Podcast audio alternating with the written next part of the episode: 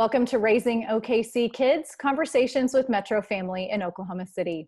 I'm Erin Page, and today I have a really special panel of guests joining me, students from around Oklahoma who are currently serving their second terms on State Superintendent Joy Hofmeister's Student Advisory Council. This is the sixth year of the council. There are 97 students currently serving. We have 3 of them with us today, all recommended by their district superintendents. And their feedback has really been instrumental in various state-level initiatives in public education. Today, we're going to talk about what they do on the council, unpack what it's been like to attend school during a pandemic, and get to hear their visions for the future of public education in Oklahoma. Welcome, Mariah, Kel, and Sean. So glad to have you guys with me today. Nice to be here. So first, I want to tell our listeners a bit more about each of you. You guys are a really esteemed group of students. Mariah is a senior at Ringling High School. She's senior class president, an after-school program tutor, a recently published writer, and soon-to-be freshman research scholar at Oklahoma State University. Go Cowboys! She's especially passionate about the benefits after-school programs provide to all involved.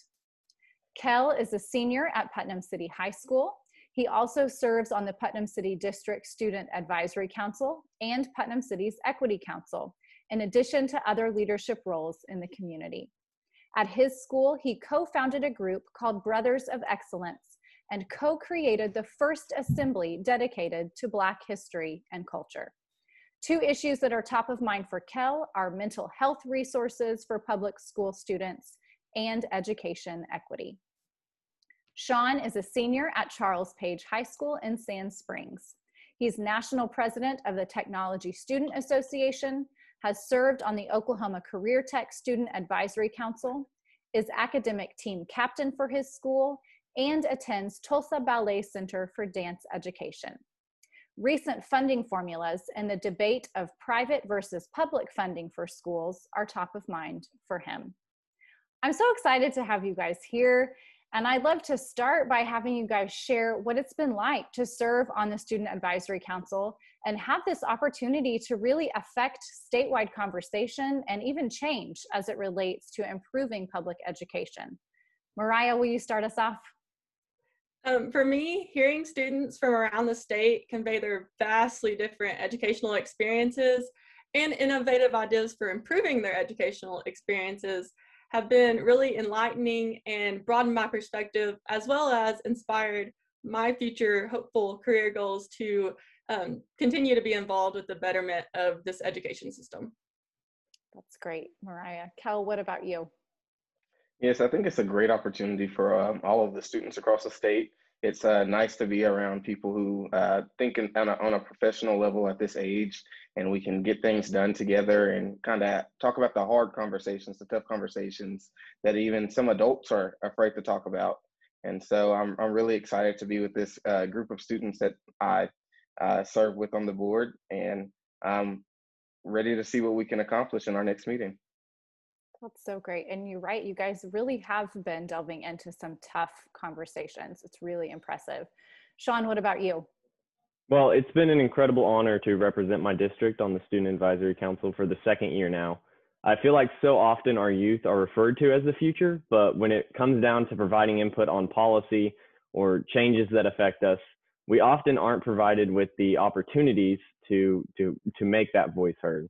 So it's incredibly refreshing to work with a leader like Superintendent Hofmeister, who not only cares about providing better education to our students in our state, but ensuring that we're at the center of the conversation about how we get there. Absolutely. That's a really great point, especially over the last year. I know it's been really important to Superintendent Hofmeister to understand what it's like for students like you guys in the classroom and what this means for the future of public education and students coming up behind you. Okay, so hardest question of the day, and full disclosure, I sent this to you guys ahead of time, so you had some time to prepare for it. I don't even think I could answer this question, but if you had to describe what going to school during a pandemic has been like in one word, what would it be? Kel, you get to go first. in one word, chaotic. That's an excellent choice. Yes. Sean, what about you?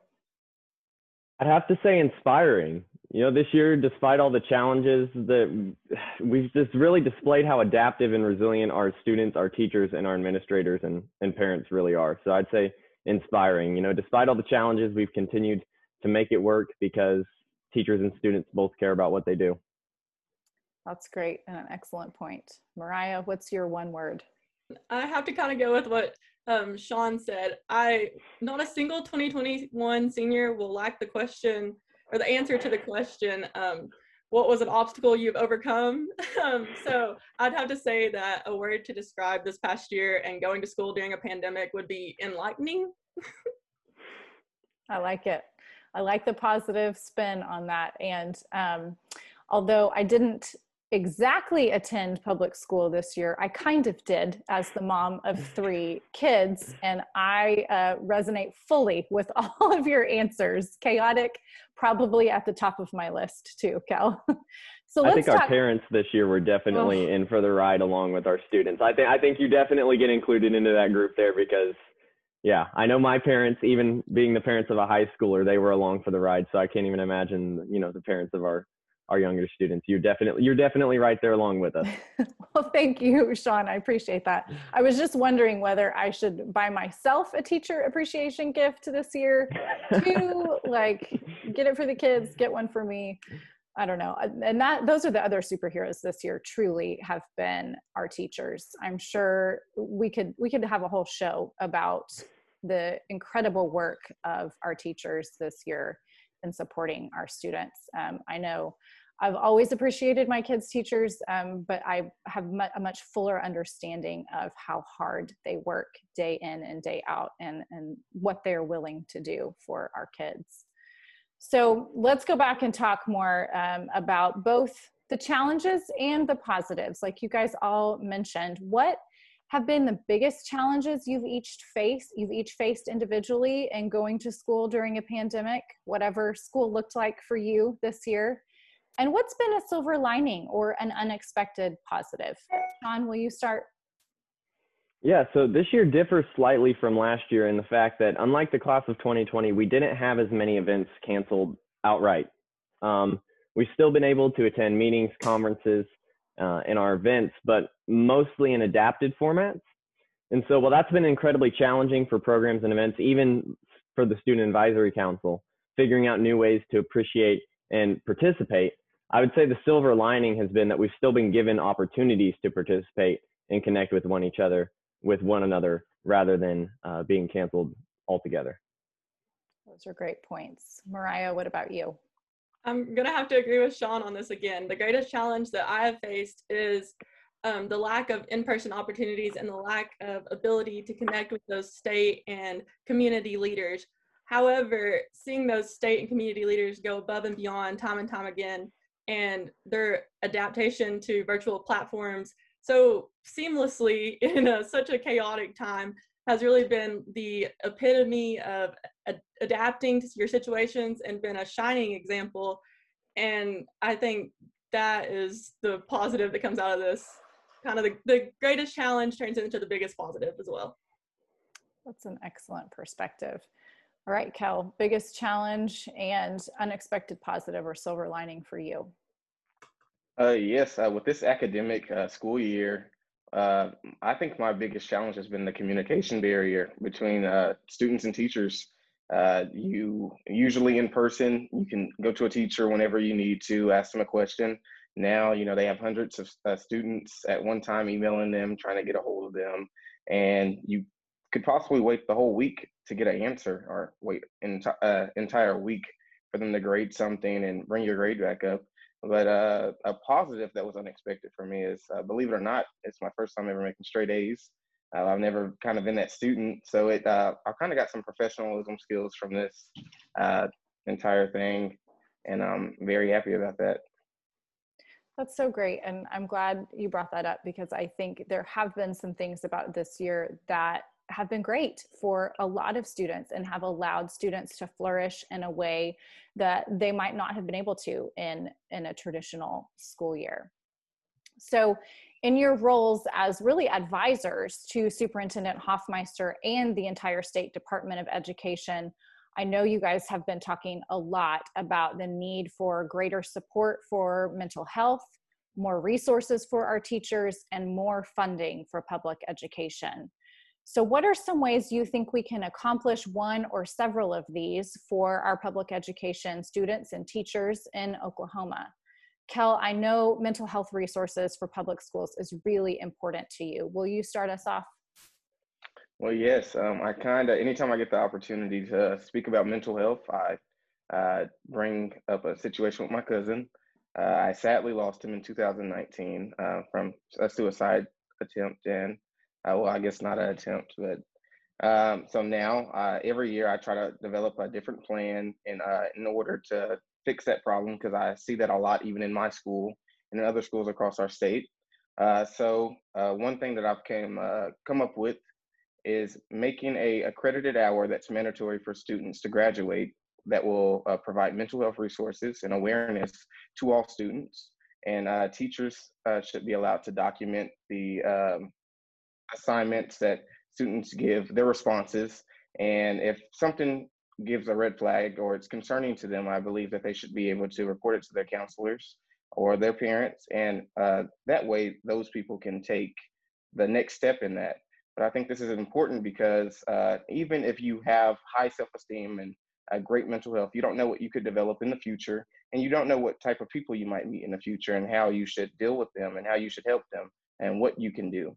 So that's something that I've been working on the equity board for my school district, and I'm hoping to have that come out soon for at least my school district, if not statewide.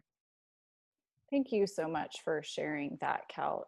It's really touching how you have turned that situation with your family into an opportunity to really advocate for others. That's really, really incredible. Mariah, what about you? This is something we have talked about extensively on the council, and after hearing Kel's story during one of our meetings, it really got me thinking, what can we do to solve this? And sadly, I believe the main reason mental health initiatives aren't more common within our schools is because they only benefit a single student at a time, really. And support for teachers is also lacking for about roughly the same reasons. So I believe the installment of multi-beneficial mental health initiatives, such as an after-school program like the one that I work at, would positively benefit high school student workers, elementary student attendees, their parents, and teachers. It might be a plausible solution to this problem. High school workers are provided not only a job, which works around their schedules, but also the immense mental benefits and accountability that comes from little kids interacting with you and interacting with them and knowing they just think the world of you. Elementary students, they benefit from the one-on-one mentorship and tutoring that a program like this would provide. This one-on-one tutoring also helps to support teachers by ensuring that students' homework is actually completed, which is a problem a lot of times because they don't get that support at home. And it reinforces lessons they taught that day, as well as offering additional help in areas which the students are struggling. And parents also win by having a safe and free program to watch their kids after school while they're still at work. So that's something that I think could work for the mental health initiative side of it, and actually having a plausible solution instead of these ones that we try and then we can't really implement because they aren't plausible. I love that, Mariah. That is a brilliant solution. And I love that you guys are giving such great examples of the work that you have been doing. This is not just a council where you guys sit around and talk. I know you do that, but you're really looking for actionable solutions that can be implemented, not just in your own communities, but around the state. So Sean, I know recent funding formulas have been really top of mind for you. What would you add? Well, before I get started, I just want to say funding formulas are the key to the programs and the resources that we just mentioned, because I think that sometimes as students, when we try and talk about these things, there's the question of, well, why are you concerned with this? You know, that's a very broad topic. Well, it affects the work that we're directly doing with these programs and resources. So for funding, as far as funding is concerned, to me, The solution is pretty simple. Even as recently as last week, our state legislature continues to pass policies and funding formulas that strategically undercut our public schools and benefit private entities. So when it comes to funding for public education, we've got to have a state legislature and a governor that's willing to listen to the needs of our teachers and leaders instead of their own agenda. We've got legislators who I believe truly want the best for all Oklahoma students, looking to run our schools as businesses, but we can't view our Oklahoma students as customers. So our House and our Senate, as well as Governor Stitt, have got to start working alongside our leaders in the Department of Education, our State Board of Education, and our teachers. And that's really where we're going to start seeing the connection and some of these resources and programs come to fruition as soon as we can get the funding that they need. Yeah, you're absolutely right. That really is the key piece to being able to achieve so many of the things that we would like to see for our public education system. So we talked earlier a little bit about virtual education. What, after experiencing everything that happened this year, what do you guys think the future of virtual education will look like in Oklahoma? Are there things that have been beneficial, and how do you think these options can be improved for students who flourish in that environment? Mariah, what do you think? I can't necessarily speak on this so much personally, because when we went to distance learning last year, we didn't really, our school kind of stopped for us because we're a small rural community and we couldn't get access to everyone we needed to. And so we didn't do virtual necessarily. And then we've been fortunate enough, being a small rural community came in handy when we came back to school, and we have a small school, so we were able to be in person. However, I've heard from some teachers that I've talked to who have struggled to balance attending adequately to their virtual students as well as giving this needed support to their in-classroom students. So I think something which could be improved upon in future years, and is maybe already being improved upon in schools, is a singular teacher is designated to be kind of a liaison with the school and those virtual students. That way they can communicate and offer the support needed to those students, and then the teachers in classroom can focus on their students in classroom and give them equally both the high quality of education which they deserve. Those are great points. Kel, what about you? I know you have done some virtual school and some in-person school this year. So we're currently back in school 4 days a week, and we have about 2,000 kids in our school. And I think one thing that I've learned just from coming back recently is that when we have snow days, I think we kind of made a solution for that. Teachers more recently, they were doing Zoom calls still during some of the breaks, and still providing assignments and pushing the due dates back. But it gave students the opportunity to still flourish and learn something even in this tough time. So we are adapting, and I don't know anything that we can improve for that besides figuring out the issue with Wi-Fi for some students. Yeah, that's definitely an issue. And I know the State Department of Education and Superintendent Hofmeister and superintendents across the state have really been working on that, but we still got a ways to go to ensure that all students would have the opportunity to be connected. Sean, what about you? What do you think about the future of virtual education? I think that any time that we can find an option that works better for an individual student's learning plan, that's what we need to do. We've got to make sure that pathway is open and available to them. So moving forward, it's essential that the conversation surrounding virtual education is centered around individual students. Our districts are expanding virtual and alternate learning options at an incredible rate, and I think that more options for virtual learning is a good thing when done at the district level. And so our public schools and our districts have been expanding those options rapidly. It kind of accelerated some of the programs that the COVID-19 pandemic accelerated some of the programs that our districts were already starting to expand. I know that in Sand Springs, our administration did a great job with making sure that any student that felt that they would be more successful in a virtual learning environment had the option to do that.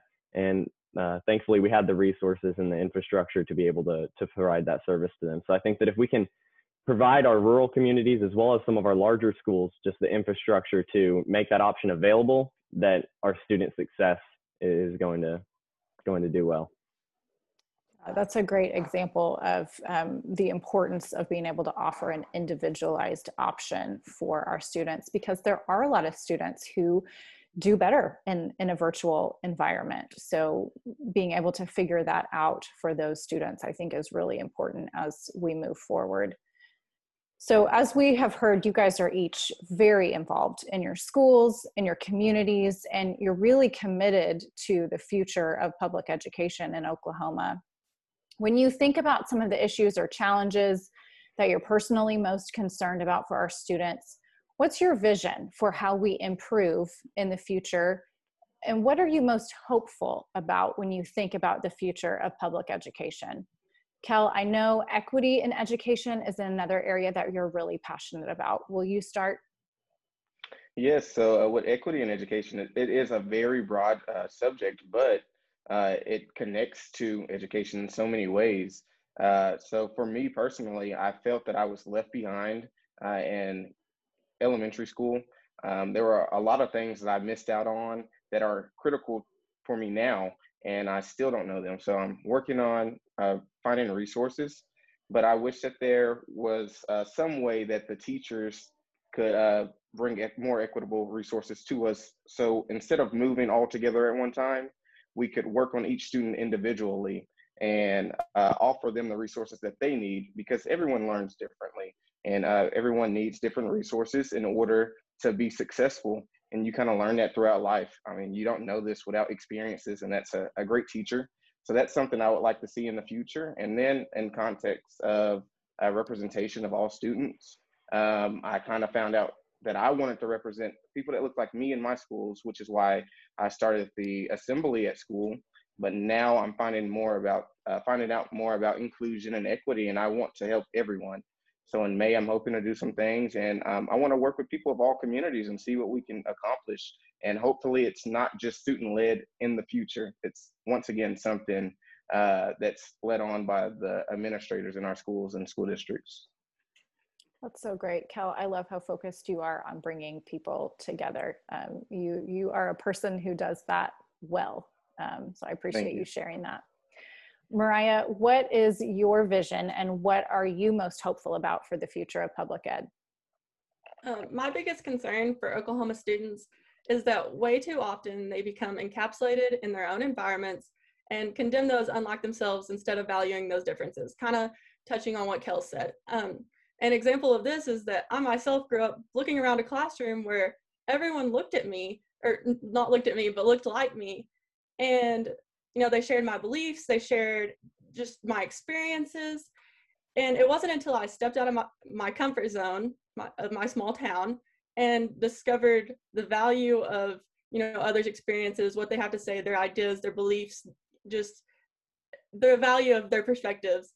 And the only way this happened was through the hard conversations that we have in the Student Advisory Council and in other areas, kind of like Kel said, that I had realized how biased I had actually been. So one way I would like to hope to see this improved, or that it could be improved in the future, is the installment of a communication literacy class, much like we have a financial literacy class, because I kind of feel like I was unprepared to have those hard conversations, and I didn't know how to approach them. And I think that's a problem that a lot of students are having today, is they don't know how to handle these matters civilly, and they don't understand that there's value in people, you know, not agreeing with them or not being the same as they are.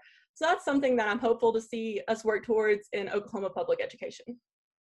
That's so great, Mariah. We all could take a lesson from that. I really appreciate your willingness to share your own story there and how that kind of helped you move forward and think about this on a larger scale.